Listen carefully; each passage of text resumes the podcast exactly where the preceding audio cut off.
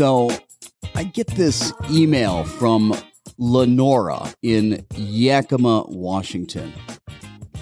And this is how the email goes it says, about 10 years ago, I lost my husband to cancer. Shortly after my husband's passing, I rescued the cutest little three year old male Yorkie named Sigmund.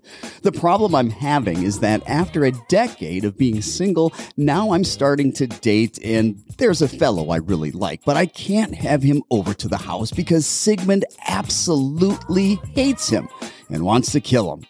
I don't understand this at all because Sigmund loves absolutely everybody. Can you help me? Am I ever going to have a social life again? Well, Lenora, um, how do I put this? This might not be a training issue as much as this might be an issue of your guy's character. I mean, if what you tell me is true, if your dog loves everyone but hates your guy, well, you might want to listen to your dog because uh, Sigmund might be trying to give you some really, really good advice. So, I guess as far as my advice goes, as far as what I would tell you to do in this particular situation, um, I would have to, I would have to say it's time to rehome the boyfriend and kick this guy to the curb. Raised by wolves with canine DNA in his blood, having trained more than 24,000 vets, helping you and your fur babies thrive. Live in studio, it's Pet Talk today with Will Bangura answering your pet behavior and training questions. Ladies and gentlemen, please welcome your host and favorite pet behavior expert, Will Bangura.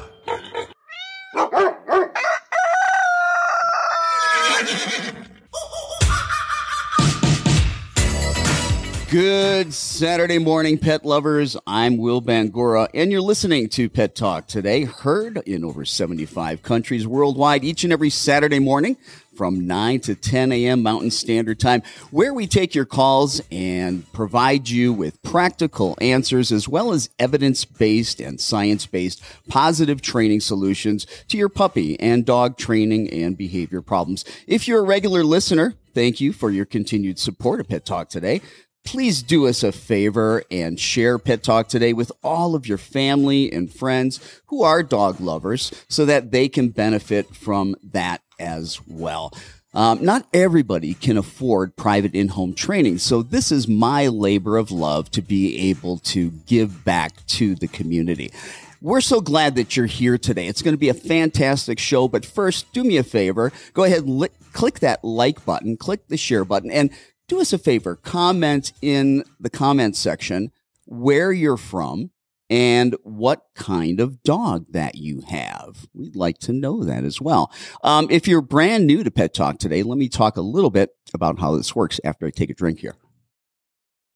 So, like I said, I'm here to take your questions and provide you with um, practical solutions.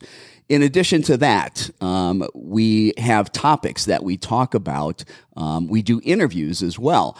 And today we are going to have an interview. And then also, if I've got time, because I mentioned I was going to talk about the top five mistakes that people make in dog training.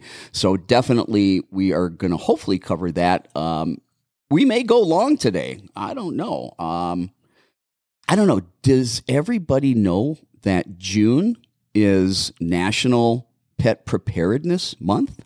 Did you know that? I didn't know that. I didn't know that until just recently. So I think it's absolutely perfect that we have the guests that we have today. And we've got Linda Malone and we've got Kate Kaysen from the Frontline Coalition as today's interview guest on Pet Talk today. They teach pet CPR and first aid to pet parents um, as well as other educational um, courses as well. Good morning, ladies. How are you? Welcome to Pet Talk today. Good morning. Thank you for having me. Absolutely. Good morning. Thank you. Yes, thank you so much for getting up early. Hopefully, you've got a cup of coffee, and our uh, listeners are got a little cup of coffee and uh, doing something with their pups as well. So tell me, what is the Frontline Coalition? The Frontline Coalition is um, a brainchild idea that Kate and I had last year. We actually just celebrated our one year anniversary. Um, that we teach together. We teach pet first aid CPR together, and uh, we travel all over the country to teach this to pet parents and pet professionals. And uh, we are also continually developing new classes. Kate teaches uh, uh, pet parents and uh, pet professionals of pet, pet nutrition, uh, disaster preparedness for your pets, um, wellness, all different topics um, that would uh, concern pet parents, pet professionals, how to take care of their pets and have make them feel comfortable and have a long, good quality life. What a great passion for you guys to be able to provide a great service to provide as well. So, Melinda and Kate, tell us a little bit about your background and why you now teach pet CPR. So, um, I was a first responder. I grew up in a first responder household. And uh, when I got older, I became a first responder myself. I was in law enforcement for about 20 years. And during the, that time period, um, I also taught at the police academy. And one of the things that I used to teach to first responders is CPR first aid for the human side. And um, even though I had all that emergency response in my background, it took one morning to have my five pound chihuahua start choking for me to realize uh, how do I do Heimlich on a five pound dog? And luckily, whatever it was that I did, because my body just went into this reaction, it was enough that it pushed that, that food out. And uh, that's when I realized at that point that, yes, it's great that I have all that emergency response in my background, but to do it on a dog is a completely different thing. And so that's when I sought out a class to learn the CPR first aid for pet side of things and just knew at that point I needed to go out there and start teaching this because when you are the one that normally is prepared to be in that moment and feeling absolutely helpless was just a feeling that I don't ever want to have any other pet parent have to experience. So, absolutely. That's why we're out here teaching what we're doing. Well, bless you for what you're doing. So, let let's talk about you know for people that are out there that might not know why should somebody learn pet CPR? Well, you just never know when something's going to happen um, with your pets. You know, you can be like me right now. I'm sitting at home with my dogs, and you know they could have choked on their food this morning, and you know you're out. We are traveling with our pets. We're taking our pets to grooming facilities, daycare, boarding and those people who are taking taking care of our pets should also know this information because uh, usually when things happen, it's usually in the you know nine o'clock at night on a Friday, Saturday, Sunday night, and when the veterinary hospitals are all closed, and you know you have to be able to take care of your pets and uh, stabilize them so that you can get them to the veterinary hospital alive and uh, so that they can, you know, sur- survive any type of incident. Because we tell people you are the first responder for your pet. We do not have a 911 system for our pets. We are that 911. Wow, so true. Now, you know, the thought of a four legged family member being in such, you know, a scary situation, boy, that can send chills down the spine. But knowing how to do CPR on a dog could be the difference between life and, well, the opposite. And pet CPR is different than what we learned for people CPR, right? It is. And you know, there is a lot of similarities, but there's also their differences as well. And that's why we, I like to bring my little tiny Tim, who's a three and a half pound Shih Tzu, because so many people we hear it so much as far as, well, I already know that human CPR. Okay, well, here you go what, how do you do it on a three and a half pound dog? And so, even though there are a lot of similarities, there's definitely some differences. Yeah, that was going to be my next question. Um, can you share how you teach pet CPR to the students? Sure. Well, we, we do is uh, in the class, uh, we have actually stuffed animals for people to practice on. And everything that we teach is hands on. We do not offer any online training for this because we feel it is so important that people actually put their hands on a stuffed animal to be able to practice these skills. Uh, because if you don't practice them and do it in person, you're not going to be able to uh, do this for real because you're you've never if you've never done it before or even practiced it, uh, you're going to freeze. You're not going to know what to do. Um, and we go through what to do for like a tiny Tim size uh, Kate's dog, three and a half pounds, all the way up to a 150 pound size dogs so that people know what to do. And also, this includes cats. It's just not for dogs. We everything that we teach is for both dogs and cats for the CPR. Gotcha. You know, from choking to heat stroke, you know, there's a number of reasons why you may need to seek emergency care for your pup. Um, you know, while most pet parents can tell right away when their dog is sick or injured, I thought, Melinda, you can share some additional signs to watch out for when, you know, determining if your canine companion needs emergency care.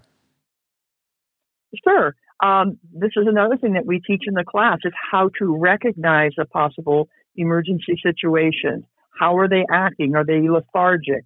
Uh, p- panting heavily? What color are their gums? That's one of the main things that people need to look at when their dog is not feeling well, or if you just think there's something not right, is to check the color of the gums, because that tells you volumes right there within the first few seconds. Also, too, if they are stumbling around and not walking properly. They could have a head injury or something going on neurologically. Um, it just we also teach what we call the snout to tail assessment, which means we check the dog from the tip of its nose to the tip of its tail. So that way we know what's normal for that pet. We have a baseline of what is normal for our pet because what may be normal for my pet may not be normal for your pet. Every pet is different, just like people. They're, you know, it's, it's, it's very similar. Every pet is, is separate, is different, and their normal is going to be completely different. So that's the importance of getting to know your own pet so well. Got it. Got it. Now, you know, in some ways it's self explanatory, but why is it important for people to take this course? I think it's important for people to take this course because of the fact that, um, you know, one of the things I like to point out is this for the people side of things, we have a whole network. We have, you know, the first thing that we're taught is go call 911. And so when we call 911, we activate the dispatcher, who then activates the EMS personnel, who then activates the nurses, who then activates the doctors. We have a whole system that's set up to help take care of ourselves. But we don't have that for our pets. And I think unfortunately, a lot of times we don't think about that until the incident happens. And so it's not it's not go call 911 and have somebody on the way. It is you have to know what to do to be able to stabilize that pet. On top of the fact that you're the one that needs to transport it, on top of that fact, you're the one that needs to let the veterinarian know, you know, what happened, what's going on. And there's going to be certain information that they're going to want to be able to attend to the emergency properly. And so it is one of those things where we don't think about it until it's too late. So if we are prepared, if we know, if we do hands-on training, if we have that, you know, muscle memory to where our body can just start kicking in and we could address the emergency, we have to realize in an emergency situation, every second counts. And the more that we delay any type of response, the, the less of a chance that that pet is going to have. So I think it's really important to have that mentality that um, we are their first responder. Yeah. Now, I noticed that you guys, at least you know the Frontline Coalition, it's based in Phoenix, but I see that you're you're all traveling all around the country teaching CPR and first aid. Tell us about that. Yes, we do. We uh, we decided we wanted to branch out out of Arizona, and we actually have had numerous people contact us from other states all over the country, actually, uh, wanting us to travel to them to teach this. and um, we I reached out to a couple different uh, people, friends, and uh, groups and businesses that I just found on Facebook and reached out to them and say, hey, this is what we offer. We would love to come to your facility and teach this information to the pet parents and the pet professionals in your area. And we got a really good response. And because uh, a lot of people don't have um, instructors close to them. And so we want to make ourselves available uh, to come to them. We travel to uh, California a lot. We go to New Mexico, Santa Fe area quite a bit. We're actually going there again in July. We go to Oklahoma. We go to Missouri. Um, any place, you know, right now it's a little difficult with the gas prices, but um, we are trying to travel as much as we can. And if we personally can't go, we try to contact other friends of ours that are also instructors so that these people can contact them and get into their classes.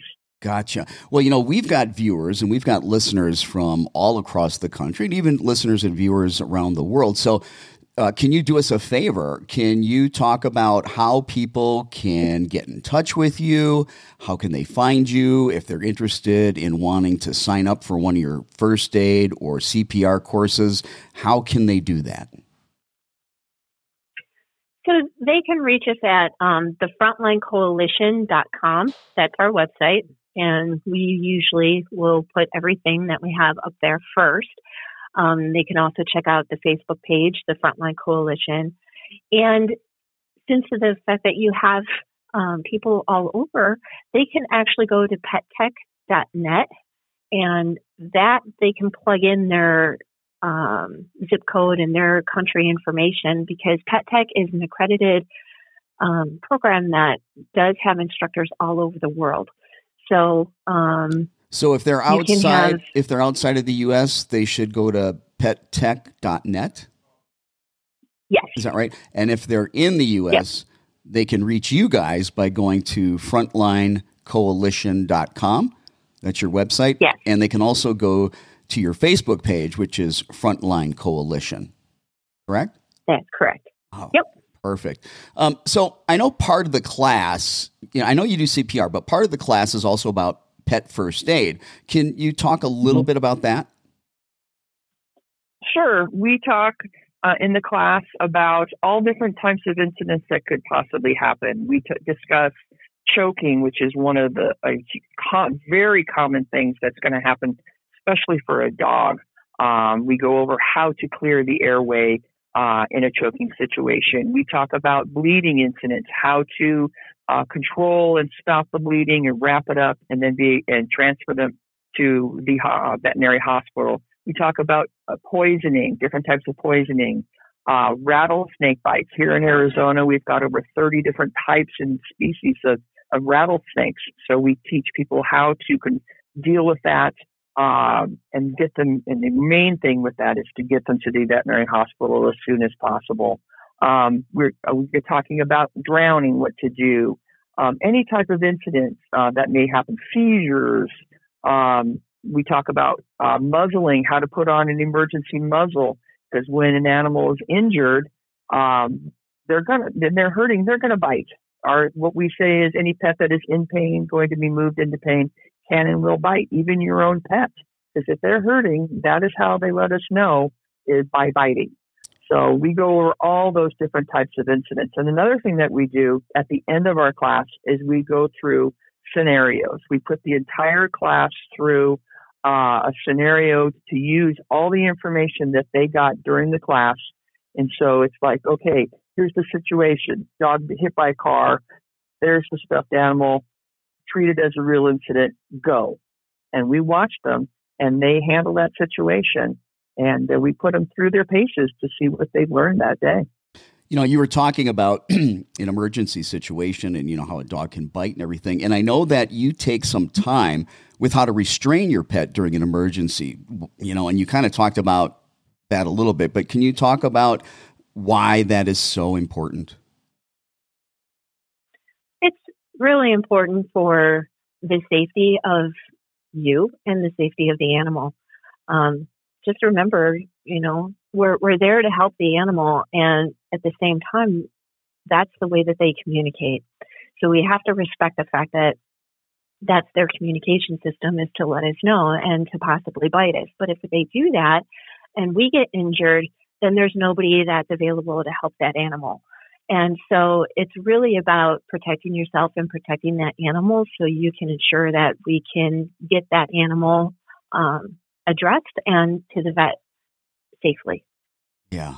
Now, you also teach um, assessing your pet's vitals. Why, why is that important to learn?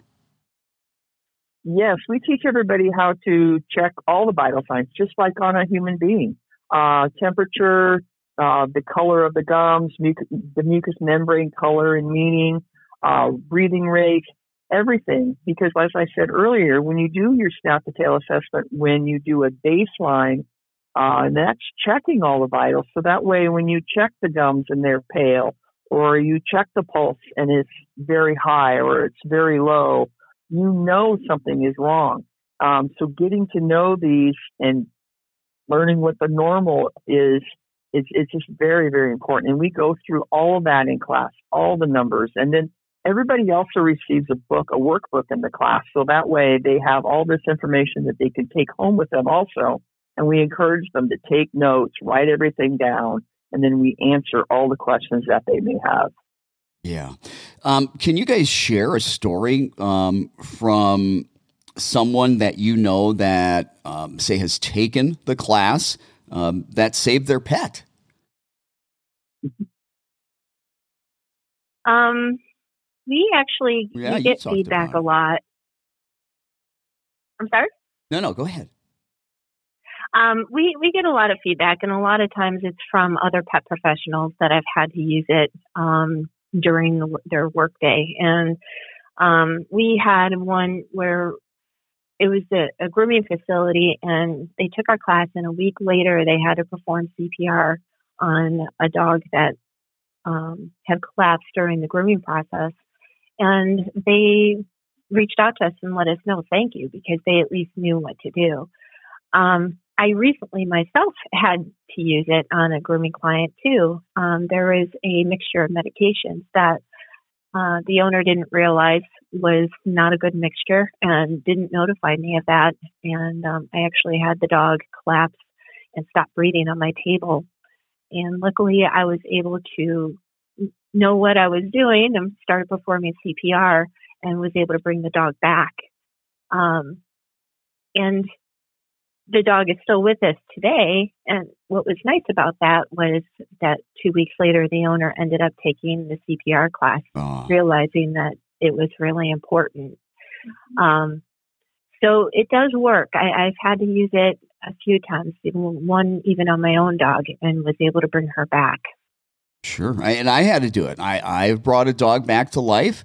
Um, it was a good thing that I knew uh, pet CPR, or that dog probably you know wouldn't uh, wouldn't be here today. I'm Will Bangura, and you're listening to Pet Talk today. We're here each and every Saturday morning from 9 to 10 a.m. on Facebook Live. If you're just joining us, um, we are interviewing uh, Melinda Malone and Kate Kaysen, and they are from the Frontline Coalition. Um, and and for people just joining us, could you just go over again uh, why pet guardians should take a pet CPR and a first aid class? Sure, uh, you just never know when something is going to happen. Um, even in our own homes, when you're out, you know, taking your dog out for a walk, uh, going to the dog park, um, traveling with your pet, you just never know when something's going to happen. And um, it's the most um, awful feeling when you don't know what to do, even for the most simple incident. Uh, you know, clearing the airway because they're choking on their food. Uh, what to do if they're having a seizure, or if they cut themselves while they're out at the dog park. You know, what are you going to do? And being prepared, um, having your tools, having a first aid kit with you, and having those items with you to be able to stabilize your pet. Because if you can't get that bleeding stopped and it's and it's very bad, you know, a small dog can bleed out within seconds to minutes. And just being able to do a few skills, it's it's huge. I mean, it's just you know, our our our pets, my dogs, my my dogs are my babies. I don't have any two-legged ones; they're all fluffy four-legged ones. So I would do anything to to make sure that they're safe and something happens to them that I am able to take care of them myself. Absolutely. Now, I know in addition to the CPR and the first aid for pets, you guys do a nutritional class, don't you? Also? I do. Can you um, talk a little bit about that? Yeah. So, um, that class, I always say that I come at that class as a pet parent first and foremost because it was my own dogs that took me on that journey. And when I got um, my my current crew, you know, I was like, I want them to eat the best of the best, and started doing my research and and realized um, that there's a lot of, of marketing gimmicks that are on on in the pet food industry. So when I teach this class, I go into the history of pet food. I go into how to read a pet food bag, how to understand ingredients, because I feel that as a pet parent, to have that knowledge to be able to go into the pet store and look at that bag and know what you're feeding is really, really important. So I don't like to go into feeding one way specifically or feeding another way specifically. When I teach the class, it's to give you the information for you as a pet parent to say, you know what, I'm comfortable feeding that, I'm not comfortable feeding that, but now you have the knowledge to be able to make that choice. Absolutely. I'm Will Bangura, and you've been listening to Pet Talk today here on Facebook Live, where we're here each and every Saturday morning from 9 to 10 a.m., um, answering your questions about your pet's training and behavior, as well as bringing you important topics that help you to really thrive with your pet. And today we've been interviewing Kate Kaysen and Melinda Malone from the Frontline Coalition, and they provide pet CPR and pet first aid classes, and as Kate was saying, also nutritional classes. Guys, how can our listeners, you know, if there's new people that just jumped on, um, and for those that have been listening that might not have jotted it down, how can our listeners get in touch with you to sign up for your course or get more information about your courses? We have a website, uh, thefrontlinecoalition.com, and that is really the best way because on our website we have complete course descriptions, we have a course schedule uh, page, and they can look and choose which class they want to take and then also the breakdown, the timing of the class. Um, that is the best way. They can also go to our Facebook page, the Frontline Coalition. All the classes are also listed there on our events page. Um, so those are the best ways to get a hold of us because we are constantly, just like everybody else, on Facebook, and we're watching those private messages come through and and the comments come through and we are very receptive and we uh, get back to people as soon as we possibly can and it's pretty quick usually within a half hour to 45 minutes that we respond um, and then if they have more questions then we can definitely set up a phone call um, to talk to people and uh, so that way they can get all their answers uh, questions answered you know all at once instead of going back and forth and um, we are very open to that. We love talking to people on the phone and discussing what their needs are and, and letting them know what we have available. Well, you know, it is June. And if listeners are just jumping on, June is National Pet Preparedness Month. And I am so glad that we were able to get both of you on the show today to talk about the importance of pet CPR, the importance of, you know, first aid. It is just something that, you know, even though I know it a little bit, I think I'm going to take your course because there's awesome. a lot I don't know. Okay. And so, folks, if you're listening, you know, I never thought in a million years I would need to do CPR on a dog, and I had to. And and luckily, I knew what I was doing there, and the dog survived. But folks, this is so critical. Do yourself a favor. Really consider taking this course. Go to the frontlinecoalition.com get more information. Go to their Facebook page, the Frontline Coalition, get more information. Share that with your friends, with your family. And you know what? We're going to probably save a dog's life or maybe even more dogs. Okay. Uh, Melinda, Kate, thank you so much for joining us on Pet Talk today. You guys are welcome back anytime. Bless you for the work that you're doing uh, for pet parents and, and for pets. Thank you so much. Thank you. Thank you. Okay, ladies, I appreciate it. You guys have a wonderful day. I'm Will Bangura, and you're listening to Pet Talk today here on Facebook Live. We're heard in over 75 countries worldwide each and every Saturday morning from 9 to 10 a.m. Mountain Standard Times, where we take calls sometimes and your questions and provide you with practical answers as well as evidence based, science based solutions to your puppy and dog training behavior problems do me a favor. Please like and share Pet Talk today with all of your family and friends who are dog lovers. Do us a favor, click the like button below. Also, let us know in the comments section where you're listening from and comment what type of dog that you have. And then hit that share button and share this show uh, to your Facebook pages so that more people can benefit from that. If you have a question about your dog's behavior, I want you to do me a favor. I'm going to be taking calls today. So if you have a question about your dog's behavior and you would like some advice, if you would like some help from me, give me a call. The number to reach me is 414 400 3647. That's 414 400 dogs. Again, 414 400 3647. Um, as you can see, my co host, Jordan Marsteller, is not here today. he is uh, taking a well deserved vacation and he is um, in Virginia visiting his family.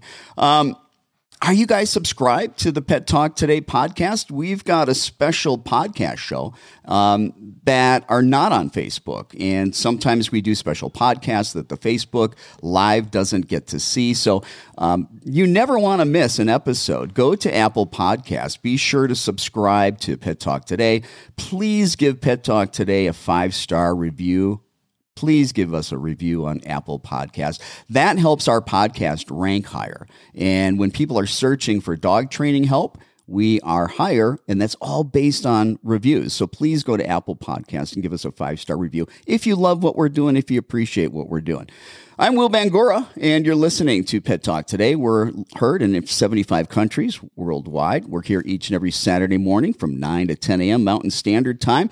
And we're here to help you with your dog and puppy training questions. I also, I also talk about cats. So if you have a cat and you've got a question about your cat, you can ask me. If you have a question, do me a favor, give me a call. The number to reach me is 414 400 3647. Once again, that number 414 400 3647. One of the things that I wanted to talk about today was the five biggest dog training mistakes that people make. And and it's not just lay people that make these mistakes. Um, I've watched a lot of professional dog trainers make these mistakes. And they're they're common, but these are some big things that we can change and, and we're able to change this pretty easily. The number one thing that I see that people do training their dogs and uh, you know where they um, have problems where they're making mistakes the first one is poisoning the cue or poisoning the command. And the biggest the biggest offender to that one is the recall. When people are calling um, their dog to come to them. And when they call their dog, hang on, this might be this might be somebody trying to get in touch with us uh, from uh, for the show. And then again, it says scam likely. I don't know if I should even answer this. Let's see who this is. Bear with us here. Yes, hello. Pet Talk Today. How can I help you? Hello, Pet Talk Today. Yeah, it's a scam call. Sorry about that, guys. Um, tell you what, if you've got a question, just go ahead and type it in the comments section. That way I don't get these scam calls coming through.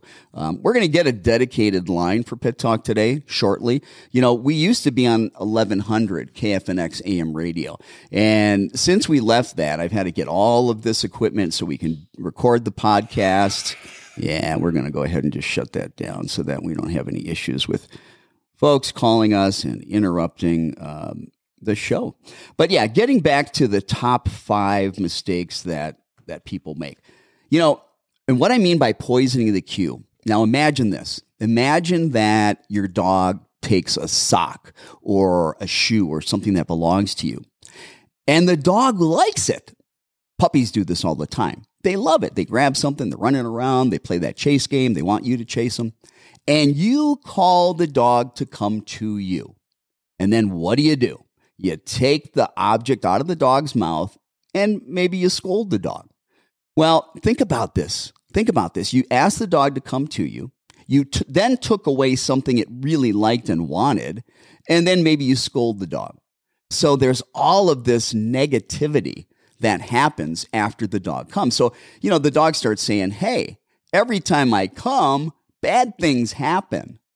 And before long, your dog's not coming to you at all. So if your dog has something in its mouth or you need to call your dog because there's a problem. Don't scold the dog. Don't necessarily take what it has in its mouth. That's a whole nother show to talk about how we stop dogs from stealing things that don't belong to them. But what I want you to do instead is praise the dog, give love, praise, affection. We always, you know, the recall, the come command is the most important command that you could have. That could save your dog's life.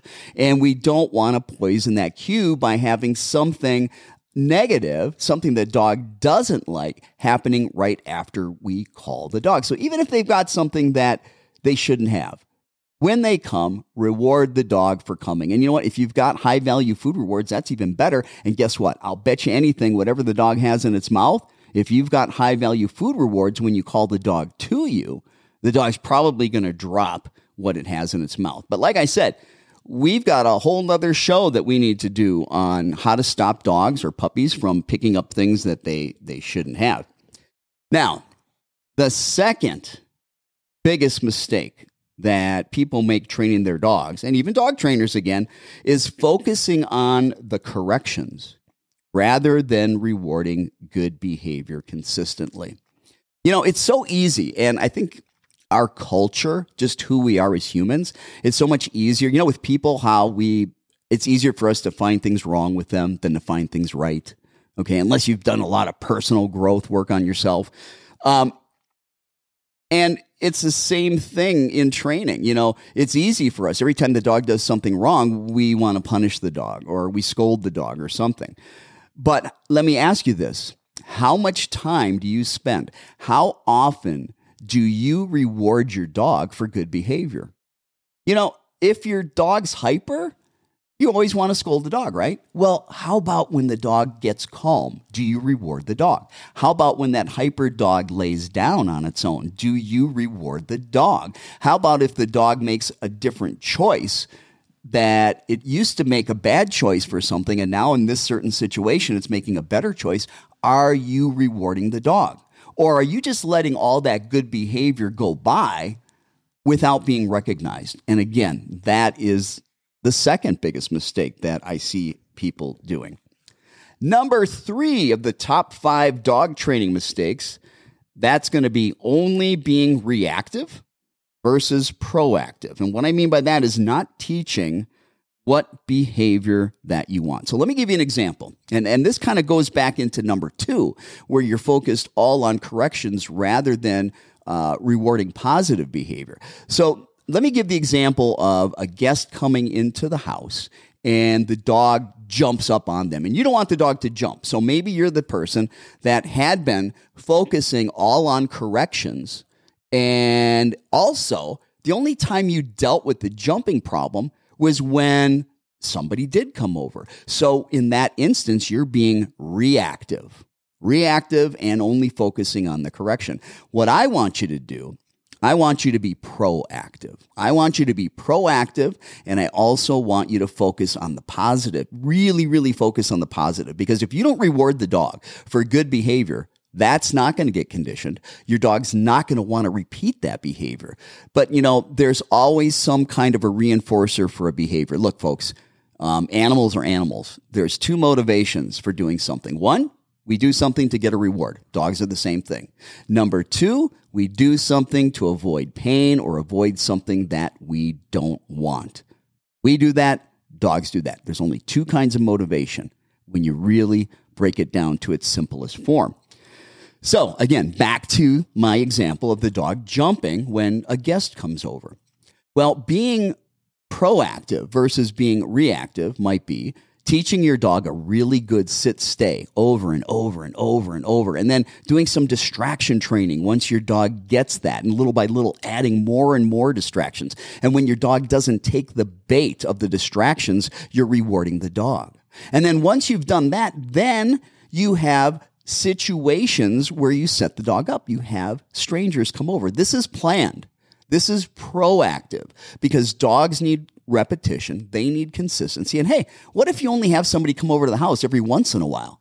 That might not happen. So you need to be proactive. You call the neighbor, you call a family member that can come in as a uh, guest that they're not that familiar with where they would normally jump. And one of the things you can do proactively is start by having the dog do that sit stay further away from the door where the person comes in. Maybe you can have somebody else open the door. Maybe you can just have your helper open the door because the further away your dog is from the trigger, the less likely that that jumping behavior, the one you don't want, is going to happen. And then what you can do little by little as you're practicing this, you can get the dog closer and closer and closer. And again, rewarding the dog when it doesn't jump, rewarding the dog when it does the alternative behavior that we took the time to teach first Again, that's being proactive. It's so easy to be reactive and just punish the dog. That's not fair to the dog. The dog's just being a dog. It's our job to teach the dogs what are the rules. You know, we're asking dogs to live in a human world, and they're not humans.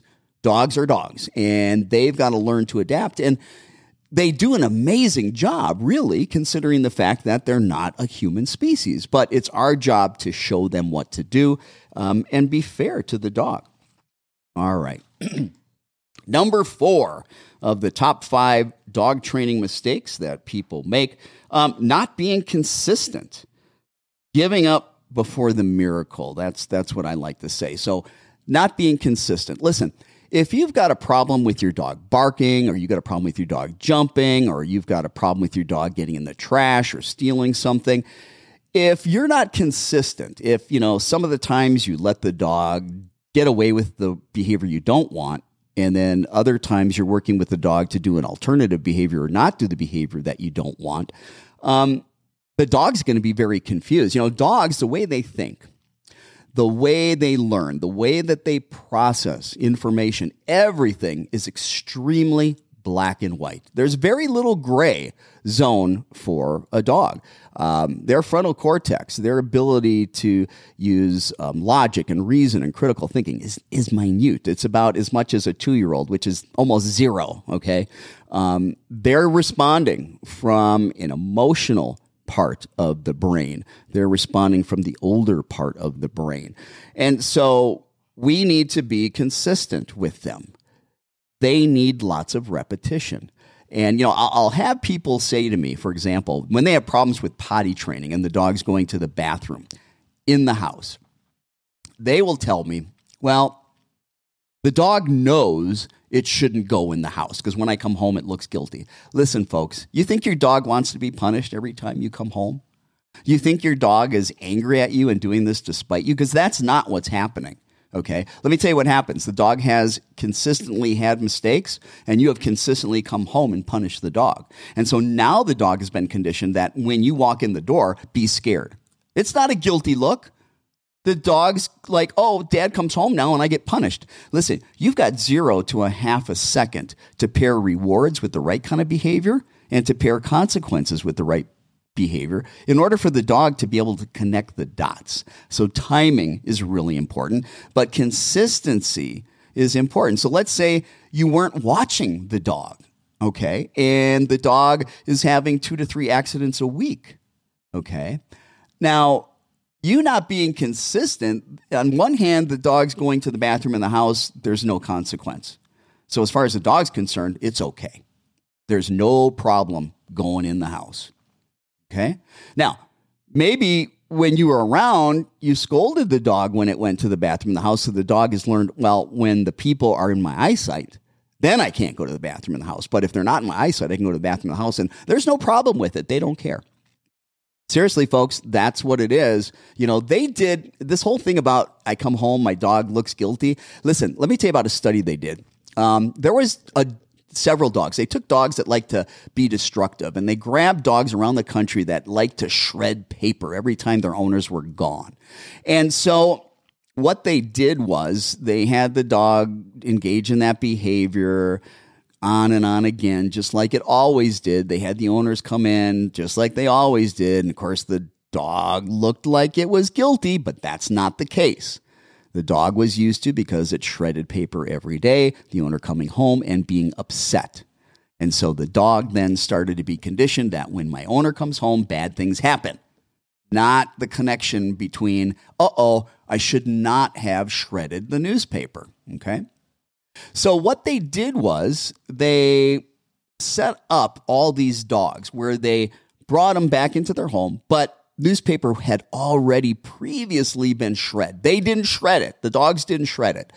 The shredded paper was put there. Then they had the owner come in the home. And sure enough, the dogs gave that same look as if they were guilty. But no, they didn't do anything. They didn't shred that paper. How could they be guilty? They couldn't be. So again, it's that correlation, the connection that the dog makes between, hey, when you come home, bad things happen. So if your dog's going to the bathroom in the house, if your dog's being destructive in the house, if you don't catch a dog in the act, you need to let that go. Number one rule when you've got a dog or a puppy that has destruction problems or potty training issues, supervise. Keep the dog in your eyesight at all times. And if you've got to put the dog on leash or tether the dog to you, then that's what you've got to do. If you can't watch them, anytime you can't watch them, they need to be crated because typically in a crate, what? They're not going to mess the crate. If they're in the crate, they can't destroy your house. And you need to make sure that you are being proactive when you are working with your dogs and not just being reactive. Be proactive. Teach them what you want to do. Always ask yourself a question. When your dog is doing something you don't want, what would I rather have them do? And teach them and reward them and teach them and reward them and be consistent and do it over and over and over again. Hey, the behavior that's getting all the rewards, that's the one that the dog's going to want to do. But you got to put in the work. You got to put in the work. You've got to teach them. All right. I just covered number five, actually. I went into it. Number five was supervisor confine. Again, another huge mistake. People have dogs that are destructive. Here's a good one the dogs are destructive in the house and so I've seen a lot of owners just throw them outside for a long period of time so that they don't have to watch them in the house, so that uh, they don't destroy the house. And guess what happens? Anybody know? Anyone? Bueller? Bueller? Yeah, the dog starts destroying the backyard because that's what the dog's doing and hasn't been taught to do anything else. And the dog's bored for crying out loud. Okay? Eh? Well, guess what? I've got a bonus for you folks. I've got a bonus. I'm going to give you a few more. These are bonus tips. These are bonus mistakes that people make training their dogs. And again, I watch a lot of dog trainers do this as well. Number six, remember, number five was supervise or confine. Okay. Don't let a dog that's problematic be unsupervised. You're never going to get the problem resolved. Number six, interruption versus a correction. A lot of people might be telling their dog no, but that I've watched people tell their dog no. You know, like um, let's say um, Fluffy. Okay, Fluffy's my fictitious dog. So Fluffy's jumping, and the owner's like, "No, no, no! Now, Fluffy, you know you shouldn't jump like that." That is not a correction. That's an interruption. You may stop the dog from doing the unwanted behavior for a little bit, but there was nothing unpleasant that happened. Okay. Now, those of you that have been watching the show, you know that I'm all about trying to teach positive solutions first. Teach the dog what we want it to do instead, really put in the work, be consistent with that, reward that behavior, um, be proactive, all these things that I'm talking about. Now, if you've done all that, You've done the work and your dog is still having problems, right? Then you're going to use a correction. What's a good correction? Well, I'm, I do not want you to yell at your dog. I don't want you to hit your dog. I don't want you to use these collars that hurt your dog. However, there's a thing called negative punishment. Okay. And let me talk a little bit about how negative punishment works. In negative punishment, you change a behavior by taking away something that the dog likes. Let me give you a human example so you can understand this, okay? Let's say that one of your children all of a sudden was doing poor in school because maybe they were getting lazy, they didn't want to do their homework. So the behavior you don't want is you don't want them not doing their homework. You want them to do their homework, okay? So what you do is you maybe you take away the Wi-Fi password and you tell you know your children until you start changing your behavior until this behavior of being lazy stops because we're trying to stop the behavior. And we stop the behavior by taking away something that they like. You ever heard anybody ever read online or been talked to by a trainer or somebody that when the dog jumps, turn your back to the dog because the dog wants attention from you. They want engagement from you. So when you turn your back away, you're taking away something the dog wants, what it likes. That's negative punishment. Okay. Another thing that's negative punishment. Let's say that, you know, you've been doing everything positive with your dog. You put in the time, um, but for some reason your dog's still not getting the whole potty training thing or don't steal my stuff. Don't be destructive. Well, when your dog's in the act of doing that, you can go ahead and put your dog in the crate for about two minutes. Yeah, it's a timeout, but that's negative punishment. The dog doesn't want to go in the crate. The dog would rather be part of what's happening, what's going on in the world. Dogs are very social. So when your dog does a behavior that you don't like, again, I encourage you to teach what you want first, to put in the time first, to positively reinforce that first. But when that fails, maybe you need to use negative punishment. But this started with me saying most people interrupt unwanted behaviors rather than correct them. And corrections are things that are a little bit unpleasant. An interruption is not unpleasant. And if you're only interrupting uh, the behavior, you're stopping it for that moment, and the behavior just keeps coming back and back and back. Um, number seven, seven of the top mistakes that people make training their dogs. Number seven is giving the dog a pass for bad behavior. You know, that kind of goes with not being consistent. Okay. And I know it's hard. If, if, you've got a dog or a puppy that is getting into a lot of unwanted behaviors, uh, you, you might feel like, man, I never get a break. If, if I've got to constantly be on that dog, well, listen, if that's the situation, you need to take a break. And that's why dogs need to be crate trained because when you've got a really destructive dog or you got a dog with a bad potty training issue and the rule is hey i got a supervisor confined. Well you need a life too. You need a break for these from these kind of dogs. You may have to put them in the crate and and chill out for a little bit. Take a break. Now don't get me wrong. I don't want your dogs living in that crate. That's not fair but the crate is an important part of giving you a little peace of mind and a little break, as well as teaching your dog not to be destructive. Um, and also, it helps the dog learn to self soothe a little bit. There's nothing wrong with uh, crate training a dog. matter of fact, it's a really good, good thing. Um, okay, number eight of the top mistakes that people make training their dogs. Number eight, having the one and done mentality versus the long haul. And what I mean by that is people don't put enough repetition into their training. Their dog does the behavior, they ask for the behavior, the dog does it, and like, oh, my dog's got it. Well, dogs are very context specific in how they learn.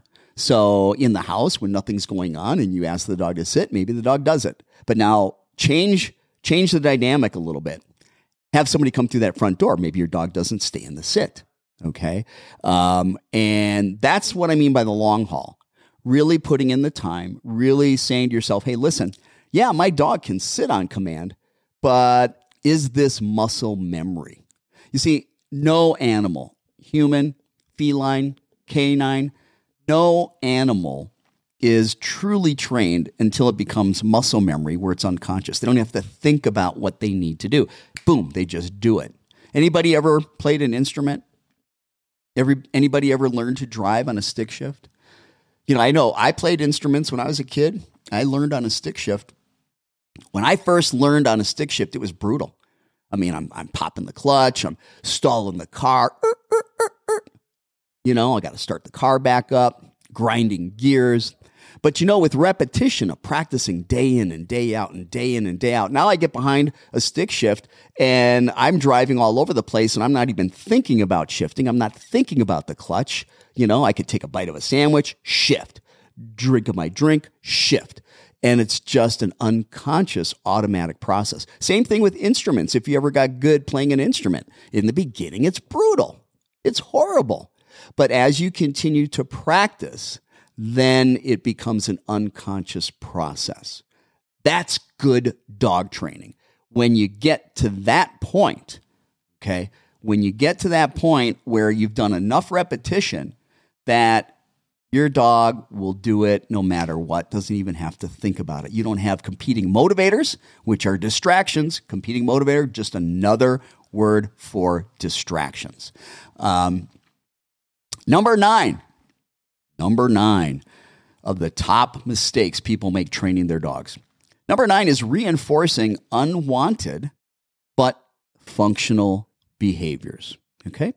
So, what's a functional behavior? Well, let me give you an example. Let's say we have a dog that um, is afraid to walk out the door with you and go for a walk. Okay. And every time you get to that door, which the dog views as an aversive, the dog views going outside as punishment if it doesn't like it. Okay. Now, reinforcing unwanted but functional behaviors. So imagine the dog doesn't want to go out the door and you close the door and remove the dog away from the door. Well, you just reinforced a behavior that's functional. The dog didn't want to go outside. So the dog put on the brakes. That's the behavior. And then you said, Oh, what the heck? I'm not going to force the dog to go outside. Let me take the leash off and bring you back in uh, over into the uh, living room area. Well, you just reinforced a functional behavior. The dog didn't want to go outside, okay? And there was pressure. Going outside's an aversive, and the dog put the brakes on, and then you remove the dog from the pressure. You remove the dog from the thing he didn't like, which was going out that door, okay? And when you remove that, that's called negative reinforcement. Let me give you an example of negative reinforcement you can understand. So, um, the American Automobile Association and Department of Transportation have a vested interest in you wearing your seatbelt. So they use negative reinforcement to get you to wear the seatbelt. If you don't put the seatbelt on, something annoying or unpleasant or aversive happens. Ding, ding, ding, ding. And that annoyance, that aversive, that something unpleasant continues to happen until you do the behavior of buckling up. Once you buckle up, that annoyance goes away. It's removed. That ding, ding, ding goes away. It stops. Well, it going away is a minus sign, take away. So negative reinforcement means we are removing something that's unpleasant when the behavior occurs. So if the behavior is the dog putting the brakes on and when it when you want it to go out the door and you don't you pull the dog back, take the dog away from, you're removing the aversive, what's uncomfortable, going outside, the pressure. Does that make sense? That's negative reinforcement. Now remember, anytime you hear reinforcement, that means strengthen a behavior. And that means it's more likely that a behavior is going to occur and it's going to strengthen a behavior. Okay. Reinforcement. Think about reinforcing a bridge, making it stronger. Okay. Um, so that's one way that we reinforce unwanted but functional behaviors. It's functional for the dog. Another great example is when a dog gets aggressive and they go after a dog and all of a sudden you pull them away. Again, they didn't want that dog there. That's why they aggressed. And when you pull them away, well, that's negative reinforcement. Number 10, failure to set boundaries and establish rules. Remember, I said that dogs are living in our world? It's really important that you set boundaries. It's really important that you set rules so that um, the dogs know what it is that you want them to do. Again, they are living in our life. And when they're living in our world, it's important that we teach them what the rules are. It's unfair if we don't teach them. Um, having some boundaries, having some guidelines. If you have not subscribed to the Pet Talk Today podcast, please subscribe to the Pet Talk Today podcast. Go find the podcast on um, pack structure, how to be a pack leader. Okay. And this is very different. We're talking about a benevolent leader. We're not talking about doing alpha rolls, which is bull. We're not talking about, you know, trying to show the dog who's the boss. That's, that's not that stuff, that whole alpha stuff, that was uh, that's been debunked a long, long time ago. I'm Will Bangura, and you've been listening to Pet Talk today here on Facebook Live. We're here each and every Saturday morning from 9 to 10 a.m. And I apologize that I wasn't able to take anybody's questions today. If you have a question about your dog's behavior, do me a favor, type it into the comments section. And next week, Saturday, come back because I'm going to start the show next Saturday by answering the questions that people put in the comments section. I'm also going to answer questions that get emailed to us. If you want to email a question or if you have a comment about our show, you can send an email to info at pettalktoday.com. That's info at pettalktoday.com. Thanks for joining us today. It's been a great show. Thank you to Melinda and thank you to Kate. Um, I appreciate them. And folks, visit their website at the Frontline Coalition and think about taking um, a pet CPR, a pet first aid course, and uh, we'll see you back next week, everybody. Have a wonderful weekend. Be safe. Love your dogs. Do some training.